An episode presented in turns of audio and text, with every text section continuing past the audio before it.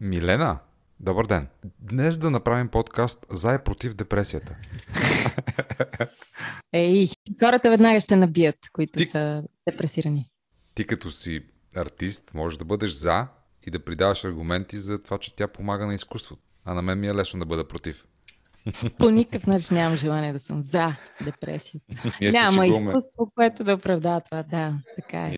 ние се шегуваме с сериозни неща, но всъщност повода да направим този подкаст днес е едно ново приложение, нали така? Кажи ни за него. Значи учени работят по приложение, което ще може да диагностицира депресията в даден човек още по гласа. Значи то- от този подкаст, вие както ме слушате, както си говоря, или по телефона, като ви се обадя, или само като ми чуете гласа, обучен специалист или самото приложение всъщност, ще може да дава тази оценка. Дали човек е в депресия или не. Според паузите, които прави, според тембъра, според скоростта на говорене. И с какво помага това? Ние не знам, защото общо взето хората, които са в депресия, според мен много добре са наясно, че са в депресия. Но сега ще разберем дали това е така. А всъщност приложението използва изкуствен интелект, който би могъл лесно да идентифицира симптомите и евентуално след това, когато е ясно, че ти имаш депресия, вече си убеден и си верифицирал, освен според собственото си себеусещане и през това приложение, да потърсиш специалист. Разбира се и решения. Ние така ще направим днес с теб. Предлагам ти да включим веднага в разговора един специалист, той е психолог, казва се Пламен Димитров, с когото да обсъдим тази тревожна тенденция, която разбира се се засили около пандемичната изолация, но и да поговорим за възможните решения на този вече, за съжаление, масов проблем. Здравейте! Здравейте! Благодаря ви за този избор на тема. Мисля, че е актуално за много хора.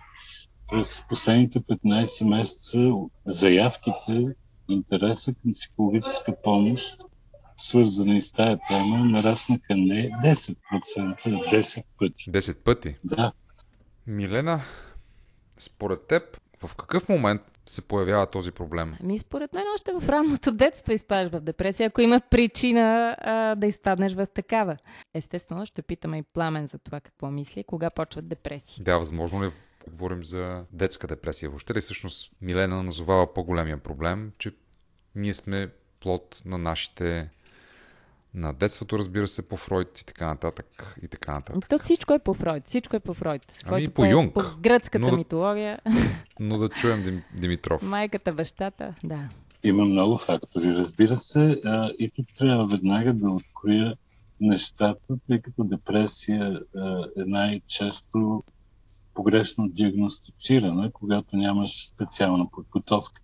Много хора скърбят, имат а, дисфория, брачни настроения, трудности в живота, които водят до естествени депресивни състояния. Е, друга е депресията, която е компонент от биполярните афективни разстройства и тежката клинична депресия, която изисква медикаментозно лечение, много често е ендогенна, свързана е с биохимични и генетични фактори. Травмата, разбира се, в ранното детство и не само. Ето такива събития сега, както затяжно бяхме в дистрес, негативен стрес, прегаряне, продължаваща безкрайно дълго тревожност и неопределеност, също е добър детерминант за депресия. И човек обобщава, стига до генерализация, обикновено звучи като Ох, защо ми се случва все на мен. Между другото, една от народно-психологичните черти България е така наречения депресивен реализъм. И това ще мине и ще оцелеем. Депресивен реализъм, да, той вероятно ни е съхранил през годините, а и сме имали много поводи да бъдем нещастни, в крайна сметка, но не сме се само разрушили, за щастие, до сега. Едно понятие, което много хора, които се занимават с кризисна интервенция, често използваме. Когато си в криза, бедствие, както беше и пандемията, а или някакво природно или промишлено такова негативно събитие, заплаха, наводнения, пожари, над 30% от хората порастват, израстват, преминавайки през депресията. пресяват ценностите си, преоткриват смисъла на живота, подреждат отношенията си. Така че депресията понякога е вход към развитие. Да, тя нали беше а, един от етапите от тези пет а, етапа на всяка криза, които бяха отхвърляне, обвинение, опит за споразумяване, гняв, депресия, накрая се стига до приемане. Наскоро имах честа да представям тази книга за скръпта и скърбенето на Елизабет Кюблер Рос, има още книжевниците. Mm-hmm. Препоръчваме на всеки, особено тези, които са загубили близък или имат усещане, че са разделили с нещо много ценно в живота си. Да. Имам въпрос. Има ли нещо революционно ново, е сега примерно покрай пандемията от последната година, 2, 3, 5, в психологията и в психиатрията, нещо, което на вас ви прави впечатление, че страшно добре работи за помагане на хората? Наскоро много сериозни западни американски психиатрични списания публикуваха проследяващо изследване, при което се установява, че 18 от 30-те най-използвани антидепресанти, вземани по време на пандемията, са облегчили симптоматиката и са оказали следчебни въздействия. Така че ето ви един парадоксален ефект, тъй като те действат върху рецептори, които се оказват в модела на развитието на тези респираторни вече симптоматики и синдроми, много решаващи. А иначе имаме изключително много пробиви, които са, разбира се, на основата на предишни изследвания, тъй като депресията е известна от както човек го има. Но това, което знаеме напоследък като много ефективно, така наречената mindfulness Mindfulness. Mindfulness да. терапия, която е част от когнитивно-поведенческия модел на справяне. И тя предвижда една 8-стъпкова програма, която пробвахме през тези месеци, защото е много подходяща за работа и от разстояние, а също така и подготвихме наръчници, които хората сами, след като са се срещнали с специалист, могат да прилагат и да, да облегчат състоянието. И тия стъпки са много логични, но изискват постоянство. Да, mindfulness, доколкото знам аз от обща култура, е една техника или всъщност предприятия от конкретни действия, които да ни потопят в някакво действие, в някакво състояние, дълбока осъзнатост на това, което правим. И то може да бъде от плетенето на половер до игра на шах, до съдене на дърво, нали така? О, да, всъщност може да правим дори безсмислени неща по един много осъзнат начин. Аз, например, практикувам това всяка вечер преди лягане, за да имам добър сън и добро настроение след тежък ден с пациент. Какво правите? Заставам на едно и също място на терасата си, притихвам и следя какво става около мен. Какво си говорят съседите през тънките или бъл...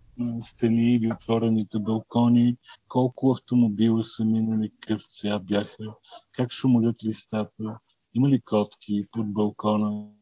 Всичко това го запечатвам и се нарича приземяване, заземяване. Страхотно. Връщаме се към сетивата, за да спрем потока на тревожни или натоварени от ежедневието с тежки чувства мисли. И това са стъпките. Първата стъпка ако сега ми разрешите да ви ги кажа, да минеш от автопилота, който ти подава едно тревожно състояние на съзнанието, да се потопиш в преживяването, като минеш от мислене към усещания. Колко зелени книги има в библиотеката ми, са зелени корици. Как се мести стрелката на секундарните. Всички тези ориентирани към първичните сетива и възприятия действия, изпълват съзнанието и задържат негативните мисли, опасенията, натрупаната болка или фрустрация за известно време, докато човек свикне да изключва автопилота на тревожността и депресията. След това на трета стъпка обикновено е важно да престанем да наблюдаваме двете места, където живеят съвременните хора. Това е иллюзията, че можем да преразглеждаме и преработваме миналото, а то е само спомени. И ровенето в предположение, блянове, фантазии, мечти, гигантски планове, как ще излезем от текущото състояние. Трета стъпка е да се върнеш в истинското време, реалното време на човека, там където единствено съществуваме и там съществуват, разбира се, и спомените и въображението. Това е настояще, тук и сега. Да се потопиш в това, което правиш в момента, отношенията, които запълват комуникацията и да оставиш миналото на спомените си, бъдещето на въображението, но да си тук и сега в реални, конкретни ситуации. Това отнема известно време, не става магично. Иска се придружаване, присъствие и добри партньори.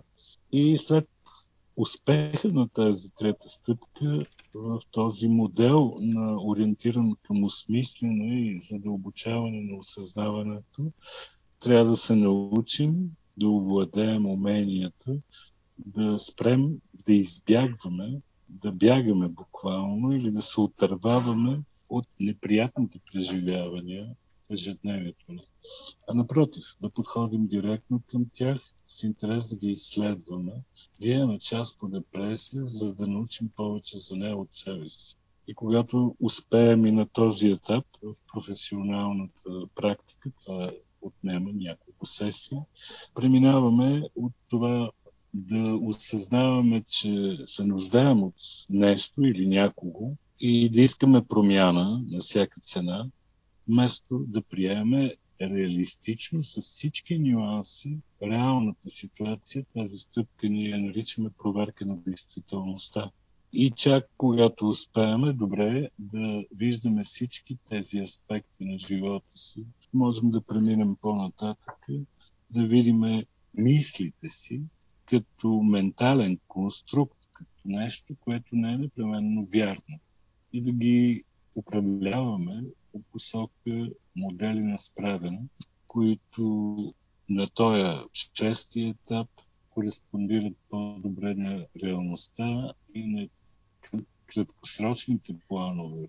Те ни дават и обратната връзка, че можем да контролираме живота си, но не от далечна перспектива, а посредством, че постигаме желани от нас резултати и това ни дава нова преработена увереност, че близко до реалността можем да започнем да не се съдим, да не се оценяваме и да полагаме същинска грижа за себе си, в това число и да овладееме нови умения, да предизвикваме желаните състояния. И така се стига до тая точка, когато хората възстановяваме един зрял, балансиран, ние го наричаме диференциран, не позитивен, свръхоптимистичен, както много гурута проповядват, да. но не и депресивен, мироглед и възглед за текущата ситуация в живота си и плановете стават реалистични и се потвърждават от действията. Казва, че опростенчески, но така протича един съвременен процес. Това се случва спокойно и в онлайн сесии, а понякога и по телефона. Но това много добре работи, когато депресията не е клинична в смисъла нуждаеща се от психиатрична помощ, където вече имаме загуба на енергия и каквато и да е дееспособност. Значи, общо заето, ако можем да обобщим, тези 8 стъпки водят към приемане на реалността най-вече. И себе си в нея като, като, като човек, който може да възстанови контрола, но трябва да започне с малки стъпки и наистина това, което мъдростта на хилядолетията, ние ги приписвахме на изтока, но го има и при нас, е доказал тук и сега е най-важното основание да стъпиш на земята, да подредиш нещата и да върнеш едно универсално, зряло отношение, в което няма само черно и бяло, а много светлосени. Чудесно. А, понеже говорихме, стана дума за приложение, вие казахте и за възможността онлайн да се свързваме и да откриваме възможности за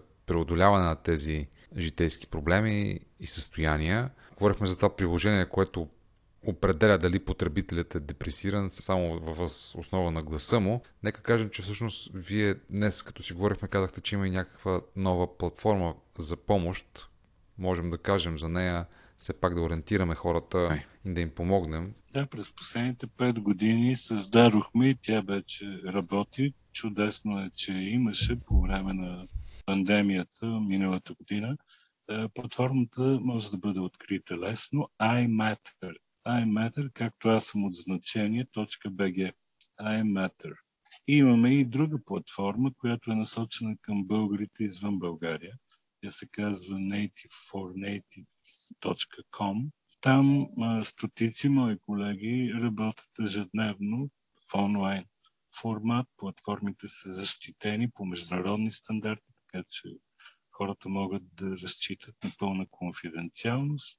Цените са много достъпни и вече имаме огромен брой работодатели, които се абонираха за imatter.bg, за да осигурят на своите служители и работници достъп до нашите услуги. Това бяха предимно международни добри практики, които пандемията по някакъв начин ускори да се внедрят и в България.